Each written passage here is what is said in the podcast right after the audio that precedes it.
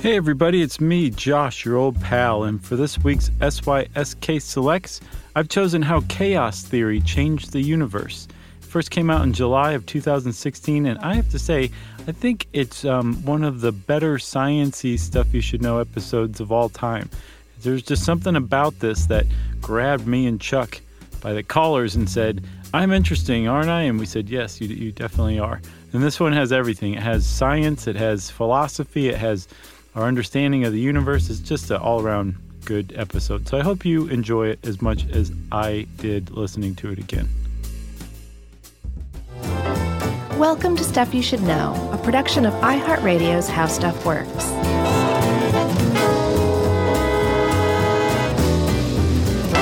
Hey, and welcome to the podcast. I'm Josh Clark with Charles W. Chuck Bryant, and there's Jerry over there. So, this is Stuff You Should Know, the podcast about chaos theory. Like, a, uh, have you ever seen Event Horizon? Uh, I did. Not bad. Great movie. Are you Uh, I don't crazy? think it was great. oh, it's so imaginative. I thought it was okay. It was uh, l- like a Lovecraftian thing in outer space. Yeah, Loved it. it was all right. I Lovecrafted it. Yeah. I liked it. um, that's what I think of when I think of chaos. You know, there's that one part where they kind of give you like a glimpse behind like the dimension that this action is taking place in Yeah. to see the chaos underneath. And I'll- you're I just should like- check that out again.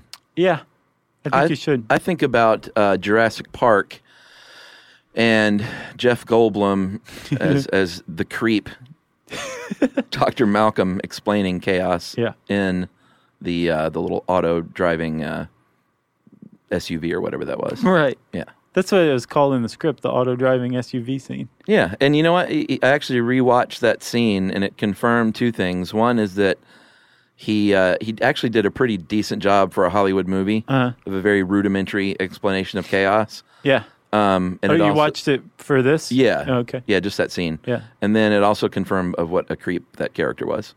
Yeah. If you watch that scene, he's like, you know, he was all gross and flirty with her right, Right. in front of her ex. All right. but there's this you know he's talking to her i didn't even notice this at first he like he just like touches her hair out of nowhere for no reason oh, really? he's just talking to her and he just like grabs her hair and touches it and i'm like what a creep I know. If you look closely, you can see the hormones emerging through his chest hair. yeah It's grody. and i love jeff goldblum it's not a reflection on him Uh, he was basically doing Jeff Goldblum. well that's what he yeah sure He's Jeff Goldblum. but i don't think uh, that's how in the manner in which he speaks but i don't think he's a creep do you wow I've got no, nothing against Jeff Goldblum. Oh, okay. I think he's a. Uh, I think he's doing Jeff Goldblum. it was also a sign of the times like if that movie were made today dr uh, what was her name in the movie Ellie Uh, Sattler, I think. Yeah, Dr. Sattler would be like, uh, it's very inappropriate to stroke my hair, dude. yeah. like, don't touch me. Right. But this was the 90s. Or was yeah. it the it 90s? was freewheeling. Or was it 8? No, it was 90s. It was the the early mid 90s, I think, Yeah. 92, 93, 94. The book came out in 1990. And in the book, uh, Ian Malcolm, who's a chaotician, yeah, a creep chaotician. right, he um he uh, he goes into even more depth about chaos Oh, I'm theory. sure.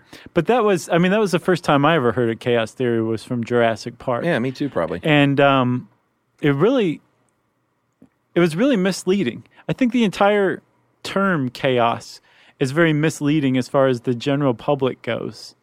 As from what I researched in this this for this article. Well, yeah, I mean, you hear the word chaos uh, as a English speaker and you think frenetic and crazy.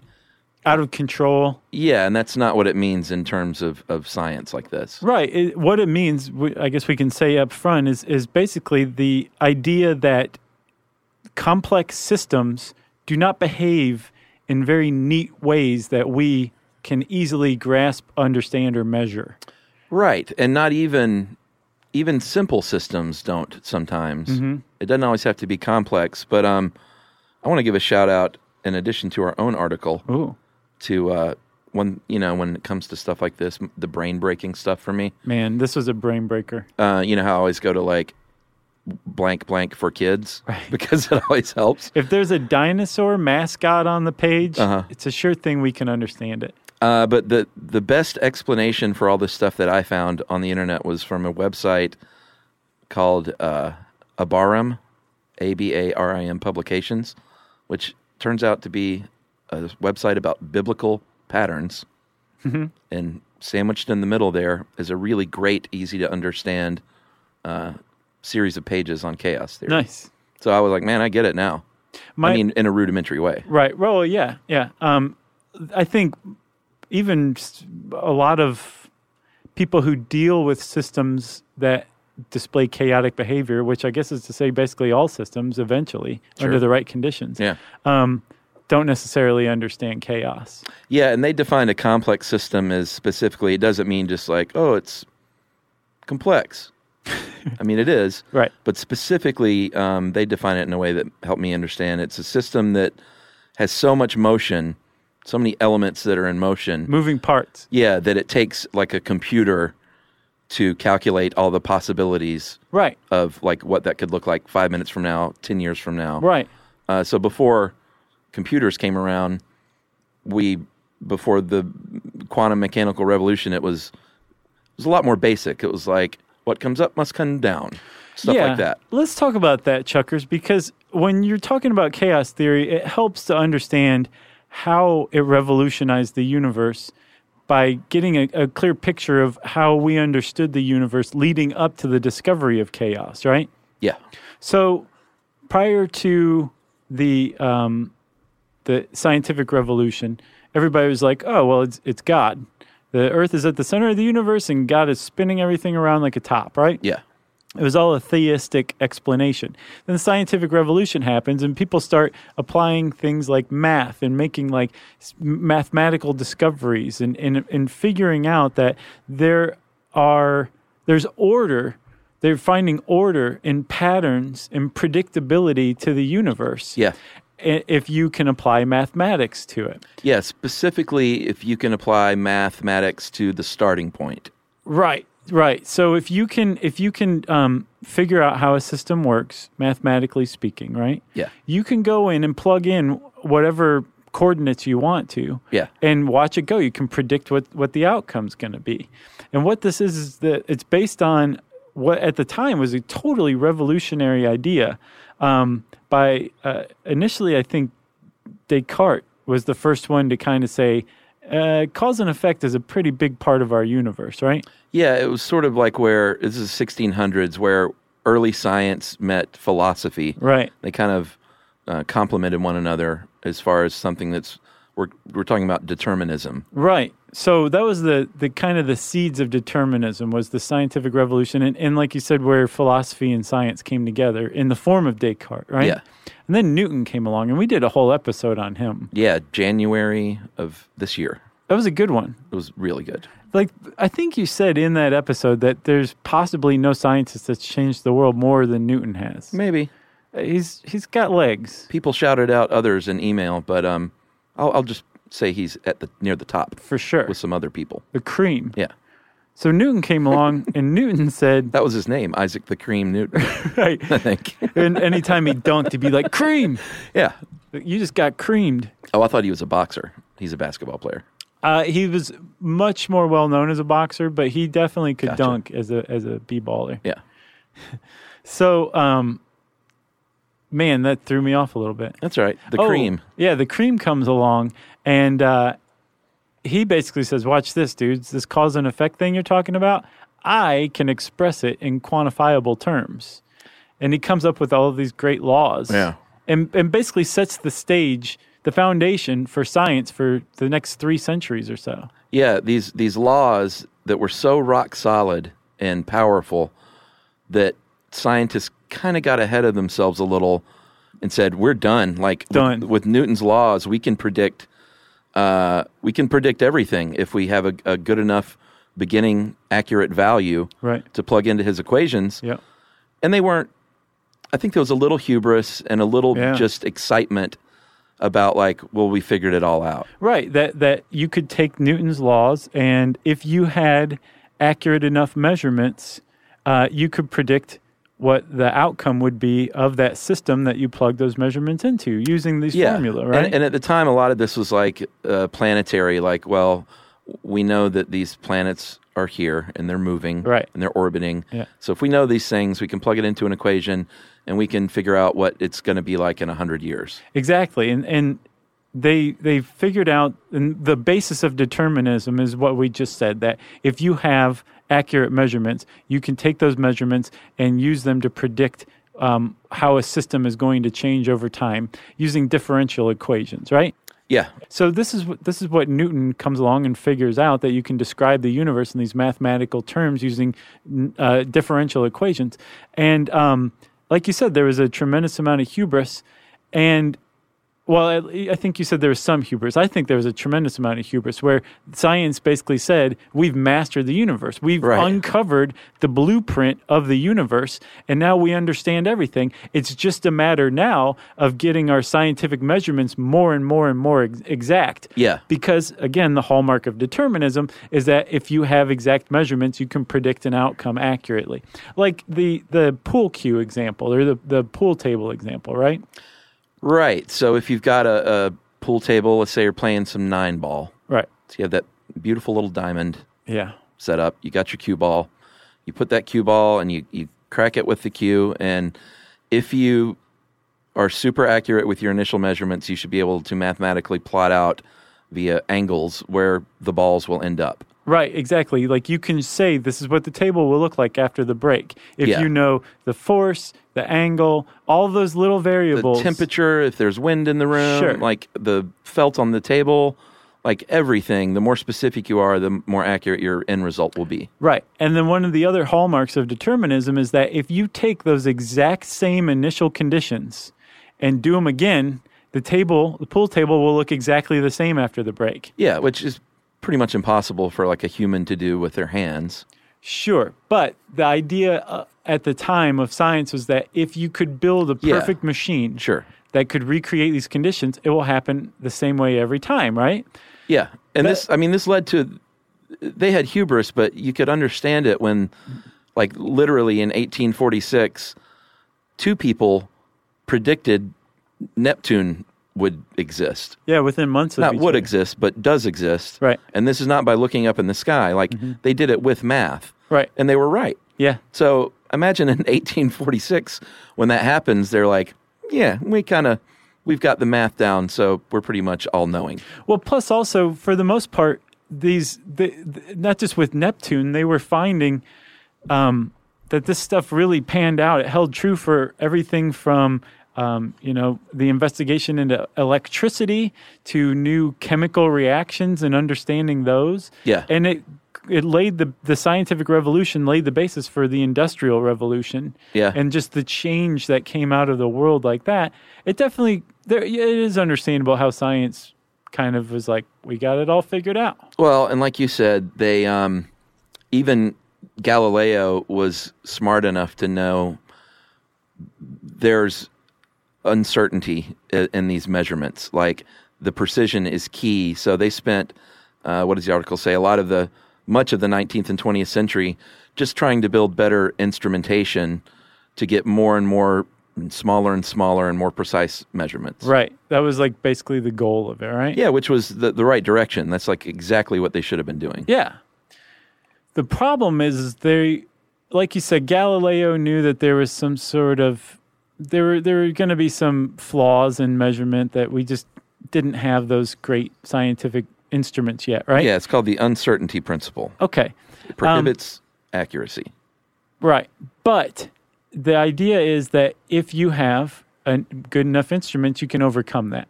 And that the the more you shrink the um, error in measuring the initial conditions, Yeah. the the more you're going to shrink the error in the outcome. Yeah. It'd be proportionate, right? They were correct. the thing is, they were also aware, but ignoring in a lot, in a lot of ways, some outstanding problems. Specifically, something called the N body problem. Yeah, you know what? I'm so excited about this. I need to take a break. I think that's a good idea. I need to go check out my in body in the bathroom, Okay. and we'll be back.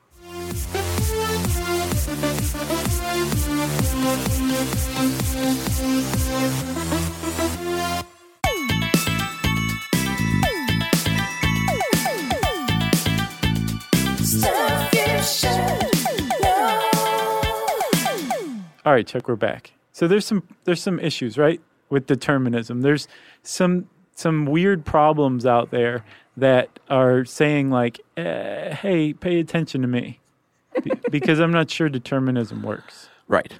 And, Uh, and one is- one is the end body problem. Yeah, how this came about was uh, in 1885 there was uh, King Oscar number two of Sweden The and sequel. Norway. Yeah, Don't want to leave Both. out Norway. Both. Uh, he said, "You know what? Uh, let's offer a prize to anyone who can prove the stability of the solar system, yeah, something that has been stable uh, for a long time before that." And a lot of the the most brilliant minds on planet Earth got together and tried to do this uh, with mathematical proofs, and no one could do it. Uh, and then a dude named Henri, you got to help me there with that last name. Poincare, Ooh, say the whole thing. Henri Poincare. Very nice. He was French, believe it or not. Uh, and he was a mathematician. And he said, you know what?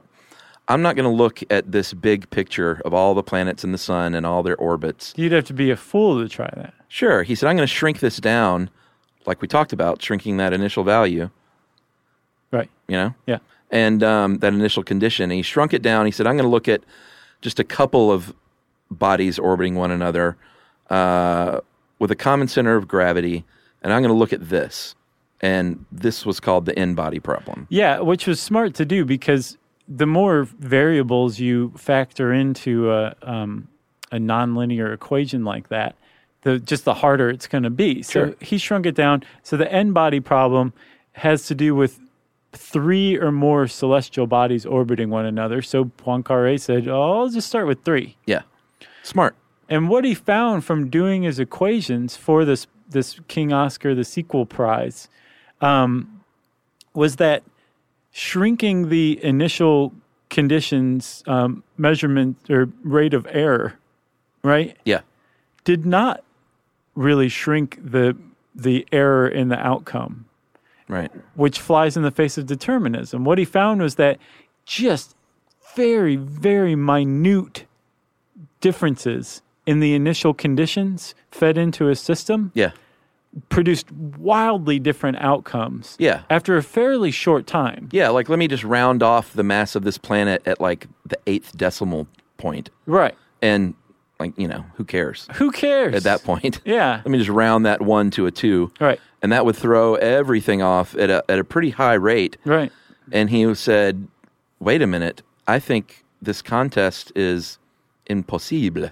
Right. He said there is no way to pr- pr- to prove the stability of the solar system because he just uncovered the idea that it's impossible for us to predict the um, the the rate of change Yeah, among celestial bodies. yeah, it's such a complex system. There are far too many variables Mm-hmm. that uh, it's impossible to start with something so minute to get the equation, or whatever the the sum that you want at Right. the end. Well, not only Well, that, not a sum, I guess, but the result. not only that, and this is what really undermined determinism, was that he figured out that you would have to have an infinitely precise measurement, Yeah, which even if you built a perfect machine that could take the infinitely or a perfect machine that could take a measurement of like the vol- the the movement of a celestial body around another, yeah, you it, it, w- it's literally impossible to get infinite an infinitely precise measurement Yeah. which means that we could never predict out to a certain degree the movement of these celestial bodies like he was saying like no you you can't get you can't build a machine that, Yeah. that gets measurements enough that we can overcome this like determinism is wrong like you can't just say uh, we have the understanding to predict everything there's a lot of stuff out there that we're not able to predict and he uncovered it trying to figure out this end body problem yeah. And King uh, Oscar the sequel said, "You win." yeah bring me another rack of lamb and uh, here's your prize yeah and he won by proving that it was impossible which is pretty interesting and that utterly and completely changed not just math but like our, our our understanding of the universe and our understanding of our understanding of the universe which is even more kind of earth shaking yeah he discovered dynamical instability or chaos and um, b- they didn't have supercomputers at the time, so it would be a little while, Right. uh, about 70 years at MIT until uh, we could actually kind of feed these things into machines capable of plotting these things out in a way that we could see, Right. which Eh. was really incredible. So there was this dude, um, seventy years later, uh, named um, Edward Lorenz, or Lorenz. Yeah. Well, first of all, we should set the stage. The reason this guy, he was a meteorologist Yeah. and scientist. Right. Not that those are not the same thing. right. He's a scientist who dabbled in meteorology. Right. He was a mathematician. Yeah, uh, but he was really into meteorology because it was a there was a weird juxtaposition at the time where we were sending people into outer space, but we couldn't predict the weather. Yeah, and it was it was definitely a blot on the field of meteorology. Sure. People were like, "Do you guys know what you're doing?" Yeah, And and meteorologists were like, "You have no idea how hard this is." yeah, Like, yeah, we can predict it a couple days out, but after that, it's just it's totally unpredictable. It drives Yeah. us mad. And it, it's not it wasn't just their um their reputations that were at stake. Like people were losing their lives because of it, right? yeah. In 1962, there were two notorious storms, uh, one on the east coast and one on the west. Uh, the Ash Wednesday storm on the east and the Big Blow on the west that killed a lot of people, cost hundreds of millions of dollars in damage. Right. And people were like, you know, we need to be able to see these things coming a little more, Right. Because it's a problem. And meteorologists were like, "Why don't you do it then?" So they thought the key was these big supercomputers. Remember the supercomputers when Uh-huh. they came out, the big rooms full of hardware. yeah. It was amazing, and they they were finally able to do like these incredible calculations that we could never do before. I know they were able to like crunch 64 bytes a second. yeah, we had the abacus and then the supercomputer. Right. Mm-hmm. There's nothing in between. I looked up the computer that Lawrence was working with. Was it a, the Whopper? a Royal McBee. What was the Whopper? War games. Was it called the Whopper? Yeah, W O P R. Right. I can't believe they called it that. I don't know. Pretty stupid. So the guy just nicknamed it Joshua no, Joshua was the uh, the software. Falcon was the the old man who designed all this stuff, and his son was Joshua, and that was the password to get into. Oh, the that system. was the password. yeah, I guess I, I was too young to understand what a password was. yeah. Well, Okay. you didn't even there weren't passwords at the time. No. Password and you was a just game shouted show. it at the computer and they were like, okay, access granted. Yeah, still uh, that movie holds up. Does it really? Oh, totally. I got to check it out. Yeah, still very very fun. Young Ali Sheedy, boy, I had a crush on her from that movie. She was great. Yeah. What else was she in recently? Wasn't she in something? Well, I mean, she kind of went away for a while, and then had her big comeback with that indie movie High Art, No, but no, that was a wasn't while ago. it. Has she been in anything else recently? Sure. I think I saw her something in something recently, and I didn't realize that was her. Oh, I was like, really? she looks familiar. I was like, oh, that's Ali Sheedy. I don't know. All right, I could look it up, but I won't. uh, it doesn't matter. Anyway, I, s- I still crush on her. So the the uh, Royal McBee was not quite the Whopper. You could actually sit down at it. The Royal McBee? That's the name of that it. sounds like a hamburger, too. It was by the Royal Typewriter Company, Huh. and they got into computers for a second. And this is the kind of computer that Lawrence was working with, Yes. and it was a huge deal. Like you were saying, Abacus supercomputer. Yeah. Um, but it was still pretty dumb as far as what we have today is concerned. But it was enough that Lawrence was like, Lawrence and his ilk were like, finally, we can start running models Yeah. and actually predict the weather. Yeah, He started doing just that. he did. So he uh, started off with um, a computational model of 12 meteorological meteorological I liked how you said it. calculations, which is very basic because they're infinite meteorological calculations, probably. Yeah. depending, did I say it wrong again? No, no, you, like you, it sounds like you're about to say it wrong, and then you pull it out at the last second. Maybe. it's really impressive. But uh, so that's very basic. But he wanted to start out, you know, with something attainable. Right. So he narrowed it down to twelve conditions, basically twelve calculations that had, you know, temperature, wind speed, uh, pressure, s- stuff like that. Right. Started forecasting weather, uh, and then he said, you know, it'd be great if you could see this. So I'm going to spit it into my Wonder Machine, the the McWhopper. What the, was it? The Royal McBee. the Royal McBee, and I'm going to get a printout so you can visualize what this looks like. Right. So things were going well, and he had this printout, and everyone was amazed because these these calculations never seemed to repeat themselves. He was making like um like like word art.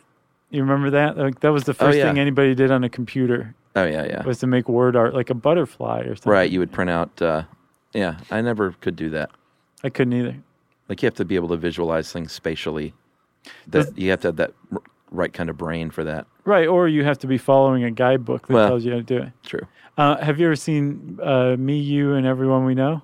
Yeah, I love that movie. That's a great movie. Yeah. Those little kids in there, they were doing that. Oh yeah, yeah. The forever back and forth poop. Well, I haven't I haven't seen that since it came out. It's been a while. Oh, you got to see it again. Yeah, Great movie. good movie. Ali lady- Sheedy's not in it. No, It's uh, Miranda July. right. And she like wrote and directed too, right? It She did a great job. was, it was her it's show. like it's one of those rare movies where, like, there's just the right amount of whimsy because whimsy so easily overpowers everything else and becomes like Yeah. bleh. yeah, yeah. This is like the most perfectly balanced amount of like whimsy I've ever seen in a movie. Yeah, if there's too much whimsy, I just like Terrible. Garden State. I just want to punch it in the face. Terrible. Although I like Garden State, but I haven't seen it since it came out. It hasn't aged well. Yeah. It's just when you look at it now, it's just so cutesy and whimsical. Oh yeah. It's like, oh, come on. Yeah. Boy, we're getting to a lot of movies today. Oh yeah. Well, we're stalling. We haven't even talked about Butterfly Effect yet, which is coming. it is. I'm dreading it. That's why I'm stalling. Uh, all right, so where were we? He was running his calculations, printing out his values so people could see it. And then he got a little lazy one day uh, in 1961. This output he noticed was interesting. So he said, I, You know, I'm going to repeat this calculation, see it again, but I'm going to, to save time, I'm just going to kind of pick up in the middle and uh, I'm not going to input as many numbers, but I'm still using the same values. Just I'm not going out to six decimal points. So the printout he had went to three decimal points. Yeah. So he was working from the printout and didn't take into account that the computer accepted six decimal points. So he was just Right. putting in three. Correct. And expecting that the outcome would be the same, right? Yes, but the outcome was way different. Right. And he went, whoa, whoa. What? Yeah. He's like, what's going on here? It was a big deal. It- I mean, someone would have come up with this eventually, probably. Yeah, but he but it- sort of accidentally came upon it. it's neat that this guy did this because it changed um, his career. I think he went from uh, emphasis on meteorology to an emphasis on chaos math, To stud scientist. basically.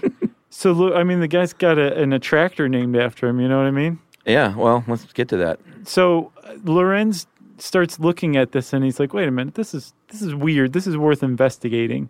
And like uh, like uh, what was his name? Poincare Yeah. he said, I need fewer variables. So I'm not going to try to predict weather with these 12 differential equations that y- you have to take into account. I'm just going to take one aspect of weather called a rolling convection current, and I'm going to see how I can write it down in formula form. So a rolling convection current, Chuck, is where you know how the wind is created, where air at the surface Yeah. Mm-hmm. is heated and then starts to rise. Yeah. And suddenly cool air from higher above comes in to fill that that vacuum that's Yeah. left. And that creates a rolling um, hor- or vertically based convection current. Yeah. Okay? You could, I would describe it as oven. Oven, boiling water, Yeah. cup of coffee. Sure. Wherever there's a temperature differential uh, based on a, a vertical alignment, you're going to have a rolling convection current. Okay? Yeah, it sounds complex, but uh, he just picked out one thing basically, one condition, Right. and this is the one he picked out. But had you seen my hands moving, Yeah. listeners, you would be like, "Oh yeah, I know what you're talking sure, about." he made little roly motions. So um, he he's like, "I- "Okay, I can figure this out." So he he comes up with three three formulae that kind of describe a rolling convection current, and he starts trying to figure out how to describe this rolling convection current, right? Correct. And so, like I said, he got this these three formula, which were basically three variables that he, he calculated over time, and he plugged them in, and he found three variables that changed over time, and he found that after a certain point, when you graph these things out, and since they're three, you graph them out on a three dimensional graph. So X, Y, Yeah. and Z. Again, he wanted to just be able to visualize this Right. because it's easier for people to understand. He was a very visual guy. Totally. all of a sudden it made this crazy graph that where the the line as it progressed forward through time went all over the place it went from this axis to another axis to the other axis and it would spend some time over here and then it would suddenly loop over to the other one and it followed no rhyme or reason it never retraced its path and it was describing how a convection current changes over time right Yeah. and Lorenz is looking at this. He was expecting these three things to equalize and f- eventually form a line Yeah. because that's what determinism says. Things are going to fall into a certain amount of equilibrium and just even out over time. That is not what he found. No. And what he discovered was what Poincaré discovered, which was that some systems, even relatively simple systems, exhibit very complex, unpredictable behavior, which you could call chaos. Yeah, and when you say things were going all over, like if you look at the graph, it, it it's not just lines going in straight lines bouncing all over the place randomly. Right. Like there was an order to it, but the lines were not on top of one another. Like let's say you draw a figure eight with your pencil, Uh-huh. and then you continue drawing that figure eight. It's going to slip outside those curves Right. every time, unless you're a robot. Sure. Um, and that's what it ended up looking like. Yeah, yeah. It never retraced the same path twice, ever. Um, it, it had a lot of really surprising properties. And at the time, it just fell completely outside the understanding of science, right? Yeah. Luckily, this happened to Lawrence, who was curious enough to be like, what is going on here? And uh, again, he sat down and started to do the math and thinking about this, and especially how it applied to the weather, right? Yeah. And he came up with something very famous. Yes, the butterfly effect. Yes. uh, a this thing kind of looked like butterfly wings a little bit Yeah. uh, and b when he went to present his findings he, he basically had the notion he's like i'm gonna i'm gonna wow these people in the crowd in 1972 it's a conference that i'm going to and i'm gonna i'm gonna say something like you know the seagull flaps its wings and it starts a small turbulence that can one that can affect weather on the other side of the world Right. the small little thing will just grow and grow and snowball and affect things. And he had a colleague who was like, eh, seagull wings, that's nice. right. and he said, how about this? And this is the title they ended up with. Predictability, colon, does the flap of a butterfly's wings in Brazil set off a tornado in Texas? And everyone was like, whoa, Whoa. mind's blown. Yeah. Should we take a break? Yes. All right, we'll be right back.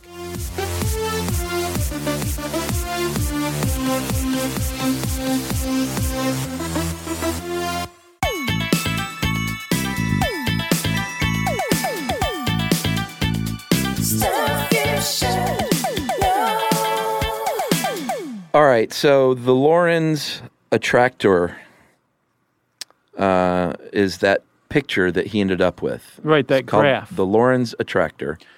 and this biblical pattern website that I found described attractors and strange attractors in a way that even dumb old me could understand. What you got? So, if I may, he says, All right, here's the cycle of chaos. He said, uh, Actually, I don't know who wrote this. Could have been a woman, could have been a small child Could have been Noah. of undetermined gender. I have no idea. so but- the gender neutral narrator. They said, He said, All right, think about a town uh, that has like 10,000 people living in it. To make that town work, you got to have like a gas station, a grocery store, a, a library, um, whatever you need to sustain that town. Okay. So all these things are built. Everyone's happy. You have equilibrium. He said, so that's great. Then let's say you build some someone comes and builds a factory uh, r- on the outskirts of that town, and there's going to be ten thousand more people living there. Right. And they don't go to church. Maybe so. uh, did I say church? They needed a church. No, no. Oh, okay. I was just assuming this is what's going to break Oh, biblical the website. equilibrium. No, no, no.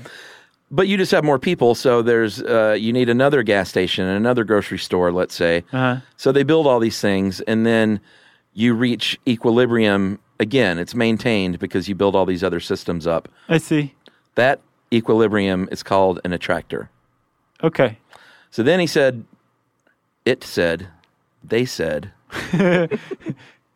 He, capital he. the royal he said, uh, all right, now let's say instead of that, that factory being built, you, and you have those original 10,000, let's say 3,000 of those people just up and leave one day. Okay.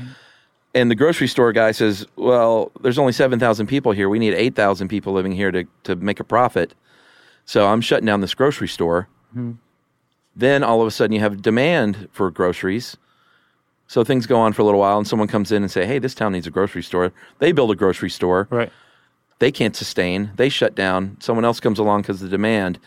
And it is this search for equilibrium, this dynamic. Well, you reach equilibrium here and there as the store opens, Periods of stability. periods of stability.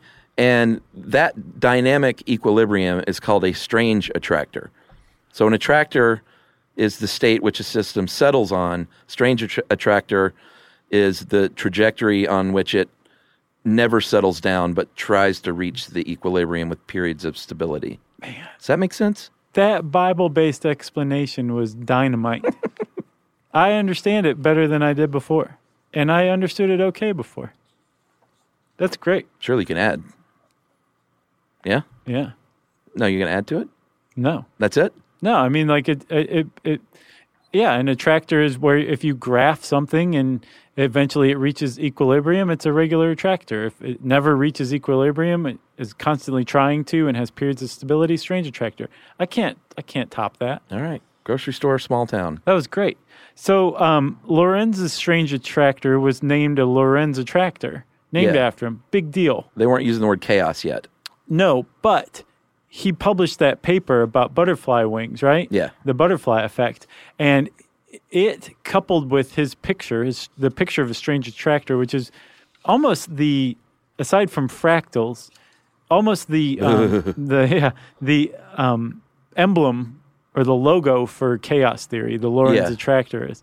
Um, it got attention off the bat. It Oh, yeah. wasn't like Poincaré's findings where it got neglected for 70 years. Almost immediately, everybody was talking about this because again, what Lorentz had uncovered, which is the same thing that Poincaré had uncovered, is that determinism is possibly uh, based on uh, an illusion Yeah. that the universe isn't stable, that the universe isn't predictable, and that what we are seeing a- as stable and predictable are these little periods, Yeah. windows of stability that are found in strange attractor graphs. Yeah. That that's what we think the order of the universe is, but that that is actually the um, abnormal aspect of the universe Right. and that instability unpredictability as far as we're concerned is the actual state of affairs in in nature Yeah. and I think, as far as we're concerned, is a really important point, too, Chuck, because it doesn't mean that nature is unstable, and Right. chaotic. It means that our picture of what we understand as order doesn't jibe with how the universe actually functions. Yeah. It's just our understanding of it Yeah. and we're just so um, anthropocentric that you know we, we see it as chaos and disorder and something to be feared Right. when really it's just complexity that we don't have the capability of predicting Yeah.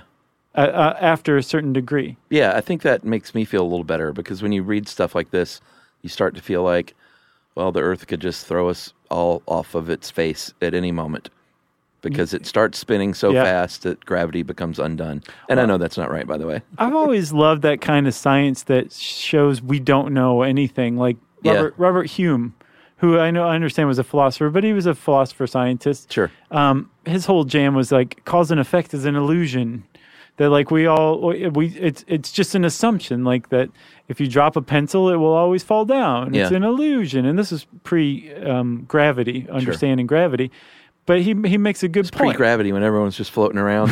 yeah going this pencil's got me wacky Yeah. but but the point was that you know we we are we base a lot of our assumptions um, or a lot of stuff that we take as law are actually based on assumptions that Yeah. are made from observations over time Yeah. and that we're just making predictions that cause and effect is an illusion i love that guy Pretty and cool. this this definitely supports that idea For sure. sorry i'm i'm excited about chaos theory can no, you I like believe it? Well, I mean, I like that I've, I'm able to understand it in enough of a rudimentary way that I can talk about it at a dinner party. Well, thank your Bible website. well, once you take the formulas out Yeah, for people like us, we're like, oh, okay, we can understand chaos. yeah. Then when somebody says, good, do a differential equation, you're just like, what? A what? A different equation. right. All right. So earlier I said that chaos had not been used, the word chaos, to describe all this junk. Right.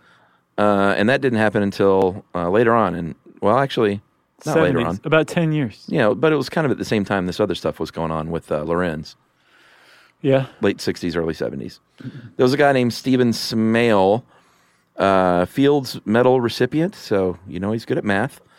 And um, he described something that we now know as the Smale horseshoe. and it goes a little something like this. Boom, boom. tch, tch. Uh, so, all right, take a piece of uh, dough, like, like bread dough, okay. and you, you smash it out into a big flat rectangle. Can do. So you're looking at that thing and you're like, boy, I hope this makes some good bread. This is going to be so good. So then you Put just, a little rosemary on it. yeah, maybe so. Olive Uh, oil, sea salt. Yeah, and then um, lick it before you bake it, so you know it's yours. No one else can have it. Uh, so you s- you have that flat rectangle of dough. You roll it up into a, uh, a, a tube, and then you smash that down kind of flat, and then you bend that down to where it eventually looks like a horseshoe. Okay, So now you take that horseshoe, you take another rectangle of dough, and you throw that horseshoe onto that, and then you do the same thing. The Smale horseshoe basically says you cannot predict where the two points of that horseshoe will end up. yeah, You can roll it a million times, and it'll end up in a million different places. totally random, different places too. Totally random. You never know. It's like a box of chocolates. You never know what you're going to get. You have to say it. and that became known. You have to say it. Oh, I, what? Imitate Forrest Gump? Sure, No, I can't do that. that's fine. He's not one. He's not in my repertoire. That's fine. Although I did see that again, part of it recently. Does it hold up? Well, I mean, take out forty minutes of it, and it would have been a better movie. Eh. Like all of that coincidence stuff. That Oh, I love that. I thought that was so and charming. he also did the smile T-shirt. Sure. Like it was just too much. Like he really hammered it too much. I liked it. That was the basis of the movie. I know, but see it again, and I guarantee you, like an hour and a half into it, you'll be like, "I get it." You know- Zemeckis. You know, it was a good Tom Hanks movie that was overlooked. Uh, Road to Perdition. Yeah, That not was, a, bad. that was a good one. Great Sam Mendes. Oh man, that guy's awesome. Yeah, oh, what is he going to do? He might do something. he did the James Bond. He did Skyfall. Yeah, yeah, no, he's and going to also do that last one that wasn't so great. He's got a potential project coming up and he would be amazing for it. And I don't remember what it was. Did you see Revolutionary Road? Yes, God. How it was just like Yeah, you want to jump off a bridge. Yeah. after you see that movie. like every 5 minutes during that movie. It was hardcore. it is. Uh, He did that one too, huh? yeah, and don't see that if you're like engaged to be married or thinking about it. Yeah, or if you're blue already. Yeah, Um yeah, just take a really good good mood and be like, "I'm sick of being in a good mood." Sit Yeah. down and watch Revolutionary Road. yeah. Watch Joe versus the volcano instead. Uh, Great movie. Where was I? Smale horseshoe is what that's called, and um, that was he was the first person to actually use the word chaos. Oh, he was. I think so. Oh no I no no. thought York was Tom York's dad. Yeah, you're right. He wasn't the first person. You're correct. But Smale's horseshoe illustrates a really good point, Chuck. Is it Tom York's dad? No, Oh okay, no, but they're both British. sure. Yorkies. Actually, one's Australian. No, they're British. All right. Um, so uh, those two points, which should which started out right by each other Yeah, and then the- the end horseshoe. up in two to- totally different places. Yeah. that applies not just to bread dough, but also to things like uh, water molecules Yeah. that are right next to each other at some point, and then uh, a month later they're in two different oceans. Yeah. even though you would assume that they would go through all the same motions and everything. Oh, sure. But they're not. There's so many different variables with things like ocean currents that uh, two water molecules that were once side by side end up in totally random different places. Yeah. And that's part of chaos. It's basically chaos personified Yeah. or chaos moleculified. So we mentioned York. Uh, where I was going with that was um, there was an Australian named Robert May and he was a population biologist. Yeah. So he was using math to model how animal populations would change over time, giving certain starting conditions. Uh, so he started using uh, these equations, these differential equations, and he came up with a formula known as the logistic difference equation that basically enabled him to predict these animal populations pretty well. Yeah, and it, it was working pretty well for a while, but he noticed something really, really weird, right? Yeah. He had this formula, um, uh, the logistic difference equation. Yeah. is the name of it. Sure. Okay, so he had that formula, and he figured out that if you took R, which in this case was the reproductive rate of a animal population, Yeah. and you pushed it past three, The number three. so that meant that the average animal in this population of animals had three offspring in Yeah. its lifetime or in a season, whatever. Yeah. If you pushed it past three, all of a sudden the number of the population would diverge. Yeah. If you pushed it equal to three, actually, or more. Right. It would diverge. Yeah. Which is weird because a population of animals can't be two different numbers, you know? Like that herd of antelope is not, there's not 30, but there's also 45 of them at the same time. Yeah. That's called a superposition, and that has to do with quantum states, not uh, herds of antelopes. Sure. So that was kind of weird. And then he found if you pushed it a little further, if you made the reproductive rate like 3.057 or something like that, I think it was a different number, but you just tweaked it a little bit, not even to four. We're talking like Oh, yeah. millionths of a, of a, um, of a degree. Um, Uh huh.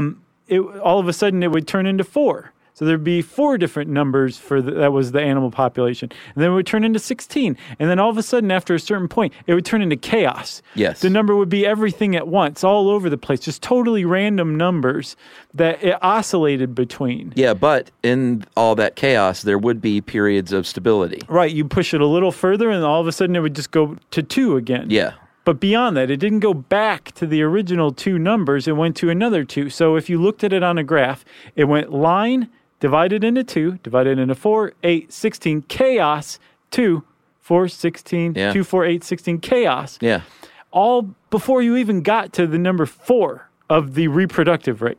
yeah. And he was working with Mr. York because he was a little confounded. So he was a mathematician buddy of his, uh, James York from the University of Maryland. So they worked together on this. And in 1975, they co-authored uh, a paper called "Period Three Implies Chaos." And man, finally Finally. somebody said the word. Yeah. I kept thinking it was all these other people. Yeah, and the, this this paper where they first debut the the name chaos, um, they they based it. Um, Tom Yorkstead based it on Edward Lawrence's paper. Yeah, He was like, you know what? I have a feeling this has something to do with the Lawrence attractor. So that um, that that provided chaos to the world, and it it was the basically the third uh, the third time a scientist had said. Mm, we don't understand the universe like we think we do. Yeah. And determinism is based on an illusion. Like, don't you of- get it? Of order Yeah. in a really chaotic universe. And this uh, this established chaos. It took off like a rocket in the 80s and the 90s. Mm-hmm. You know, as you know from Jurassic Park, cha- it- chaos was everything. Everybody was like, "Chaos! This is totally awesome! It's the new frontier of science." Yeah. And then it just went. It just went away. And a lot of people said, "Well, uh, it, it was a little overhyped." But I think more than anything, and I think this is kind of the current understanding of chaos because it didn't actually go away. It became a deeper and deeper field, Yeah. as you'll see. Um, people mistook what chaos meant. It wasn't the a new the new type of science. Yeah. It was a new understanding of the universe. It was saying like, yes, you can still use Newtonian physics. Yeah, like don't throw everything out the window. No. You can still try and predict weather and still try and build more accurate instruments Right. and get, you know, decent results, but you can't with absolute perfection 100% predict Right. complex systems. like determinism the the ultimate goal of determinism is false it can never be it can never be done Yeah. because we can't have an infinitely precise measurement for every variable or any variable therefore we can't predict these outcomes right so you would expect science to be like what's the point yeah. what's the point of anything No, not science. well some some chaos people have said, "No, this is this is great. This is good. We'll take this. We'll take the universe as it is, rather than trying to force it into our pretty little equations and saying like, uh, if the ocean temperature is this at this time of year." Uh, and the fish population is this at that time, then this is how many offspring this fish stock, this fish population is going to have Yeah. say, okay, here is the fish population, here is the ocean temperature, here are all these other variables. Let's feed it into a model and see what happens. Not this is going to happen. Right. What happens instead? And this is kind of the understanding of chaos theory now. It's taking raw data, as much data as you can possibly get your hands on, as precise data as you could possibly get your hands on, Yeah. and just feeding it into a model and seeing what patterns emerge. Rather than making assumptions, it's saying, what's the outcome? What comes out of this model? Yeah, and that's why, like, uh, when you see s- things like, you know, 50 years ago, they predicted this animal would be ex- extinct, and it's not. Well, that's because the variations were too complex. Right. They tried to Right. predict, uh, and that's why if you look at a a 10 day forecast, Uh-huh. you sir are a fool.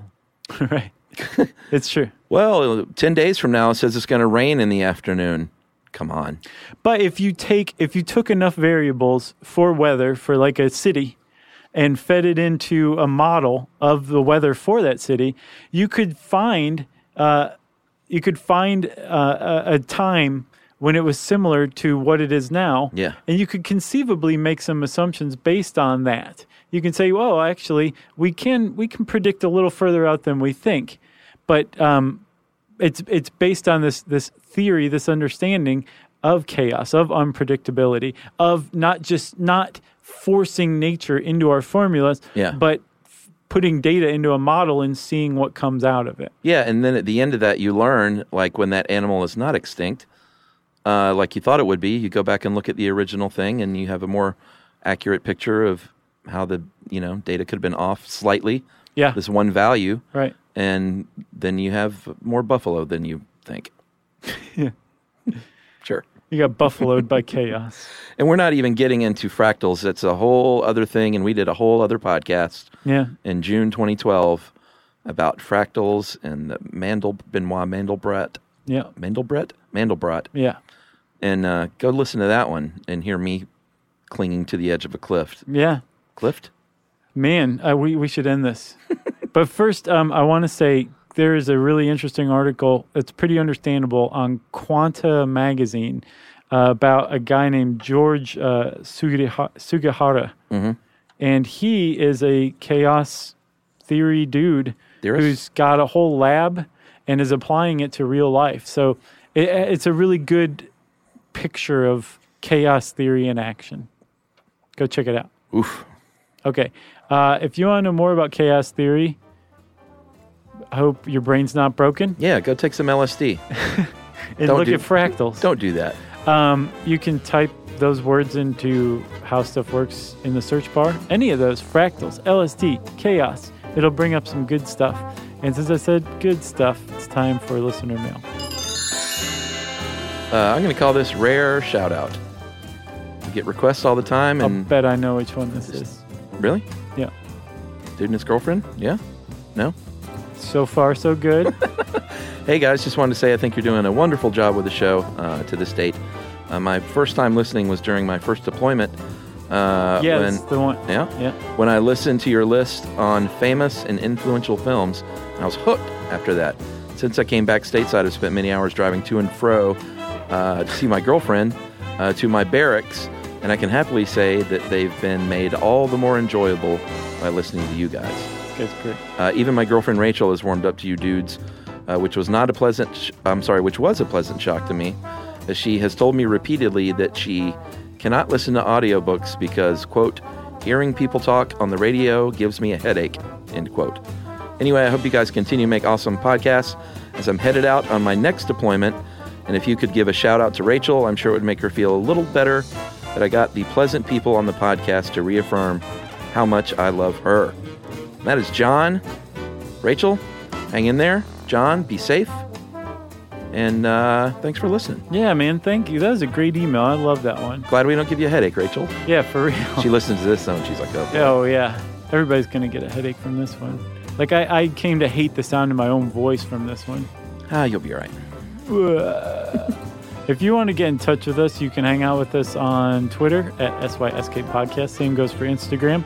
You can hang out with us on Facebook.com slash Stuff You Should Know. You can send us an email to StuffPodcast at HowStuffWorks.com. And as always, join us at our home on the web, StuffYouShouldKnow.com. Stuff You Should Know is a production of iHeartRadio's How Stuff Works. For more podcasts from iHeartRadio, visit the iHeartRadio app, Apple Podcasts, or wherever you listen to your favorite shows.